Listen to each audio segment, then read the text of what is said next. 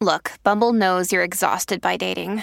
All the must not take yourself too seriously and 6 1 since that matters. And what do I even say other than hey? well, that's why they're introducing an all new Bumble with exciting features to make compatibility easier, starting the chat better, and dating safer. They've changed, so you don't have to. Download the new Bumble now. Uh, we've been talking about Parramatta's pre-season. Uh, we all want to find out first and foremost, Shawnee, if he is back, uh, just like Cam Munster and Jahrome Hughes at Melbourne Storm. Uh, a couple of uh, a teammate of his during an epic series, uh, Pacific Nations series win for New Zealand. Dill, thanks for joining us, brother. What's up, boys? How are we? Good, mate. How are you? In particular, how are you? So, um, like I mentioned, a couple of things there. Uh, just coming off a very successful uh, Kiwis campaign, uh, knocking off Australia in the final over in uh, over in Waikato. Uh, how was that, brother? Yeah, look, bro, it was a lot of fun. Um, you know, any sort of success against Australia is, is um, pretty cool, and um, we knew we knew we could get the job done, and it took us took us two games to do that, but um, you know we're pretty stoked, and um, bro, it's a good feeling at the end of the year. After that first game, Dill, when you played the Aussies, I think it was down in Melbourne, was that a bit of a ruse from uh, from the Kiwi boys and the, and the Kiwi coaching staff to sort of you know not go 100%? They obviously didn't get the win, but then fronted up um, a week later on home soil, where and I know not many people gave you a chance um, to to keep that game close, let alone win, but you turned up, um, and obviously know we know the scoreline, how it finished, a resounding victory with the Kiwis. Was the uh, was that first game a bit of a ruse, and were you going in confident, uh, thinking you're going to be able to knock off the uh, the Aussies? Well, I think you're spot on, eh? Like, um, I think the one thing we realised from that game is we could learn a lot. Um, you know, we played not to our not to our best, and um, Australia played a pretty unreal game that game. So, um, for us to just you know go back through the week and actually understand that we didn't play our best, and there's heaps much more to give us or for us to give was um, was a pretty good feeling, and um, yeah, that's what gave us confidence going into the next game. And um, yeah, look, we didn't expect 30 nil but and uh, give them a good challenge. Speaking of the the transition from the two games, obviously a big part of that is uh, is Madge uh, Michael Maguire. Um, he's been part of the camp for it feels about five or six years now. Dill. Um, and you would have been on uh, underneath him for the majority of that time. Uh, he's officially stood down, and all the rumours are that he's going to be taking over New South Wales. Tell us a bit, a little bit about Madge, um, what he's done for New Zealand Rugby League, uh, and you know what sort of relationship you had with, with him in the camp, and, and obviously must be a little bit sad because you know just coming off a really successful com- campaign, and and and now he's going to move on. Yeah, it's an opportunity, you know, that Madge had always wanted. You know, it's um, you know, it's the top of the top. You know, being an Origin coach, and um, look, there's no there's no hard feelings there. We we had a discussion about that.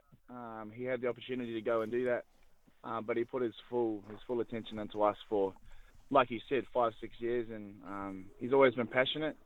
He's never just dipped his toe in. He's always understood. Um, he's always actually really tried to get into the Kiwi culture. I don't know if many people knew, but he actually went over a week before um, and indulged himself in the culture. You know, he went to some maraes, he went to villages, he understood, went and learnt about you know the Maori language and whatnot. So um, that just shows the the respect he has for New Zealand, and um, I think that shows in his coaching too. So um, I'm happy for him, mate. Like he's he's gone and made that decision, and there's no hard feelings there. But um, yeah, we appreciate everything he's done for us. Just on Madge, he's pretty famous for a uh, for a spray. Uh, saw a few of those in the uh, in the doco when he was at uh, when he was at West. Did you were you ever on the receiving end of uh, of, of, a famous Madge spray deal, or is there uh, any of the other boys ever cop one? I I've seen him blow up like in the sheds and stuff. He does some wicked ones. He, like I said, he's pretty passionate. Um, it's pretty hard to hold back. It seems for him, you know, when he's got something to say. But um, he can change from like one like zero to 100 real quick, hey. So it's always unexpected, and it's always pretty funny. But um, uh, he he definitely gives it to you. Um, he knows how to challenge you when you need to. Um, but yeah, nah, he's a, he's just a passionate coach. Speaking of passion, passionate coaches and little angry men, how's me little mate Brad Arthur? Uh, and have you uh, have you been back in to see the boys uh, with the eh, for the run home at SEN? Uh, Fletch and Joel have been talking about the boys training the house down. Um, I, I text Gutho early in the week. I think they had an army camp. Um, have you had a chance to get back in and, and see the boys at Parramatta yet? Obviously, a big season coming up to to Dill. Yeah, actually, I was due back. Um, I was due back Monday. Oh, Wednesday. Well, I got a call from Brad, and he said um, there's a camp. Um, the camp on Thursday. I think you should come in like you know start of the week and you know get some training done before that. So I'm sitting there wigging out the whole time, eh? Like, got to get in there, body's got to get ready and all that. But we had a pretty tough week, and then um, the camp actually only ended up. We went into the team room, and there was just a, a laptop, and it said push this button when you're um, push this button at 10:55. So all the players are in there wigging out, as you as you can imagine.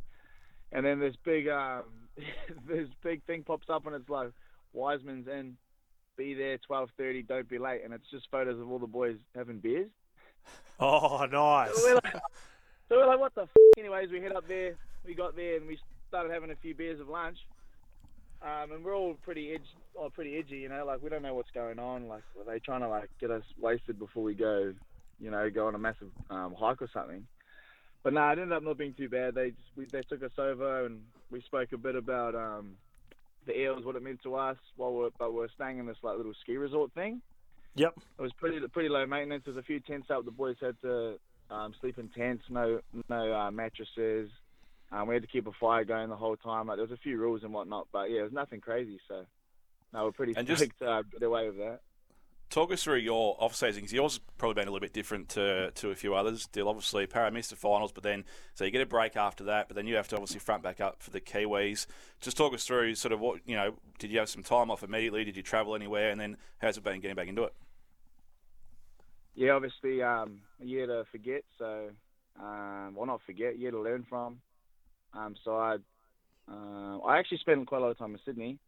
Uh, we went over to Bali for a bit, as you do. It's just so easy to head over there with some mates and relax, get away from footy. And then, um, yeah, like you said, I had to come straight back into Kiwi. So it's a little bit hard to go from, you know, training all the time, playing to holiday and then back into international footy. But, um, yeah, now we got it done. Yeah, so many uh, changes the year before too, Dill. Right? Yeah, you, had the the draw at the start of the year. Obviously, a couple of players, uh, in particular, Matto misses some games early on in the year, and then there were a few injuries. So.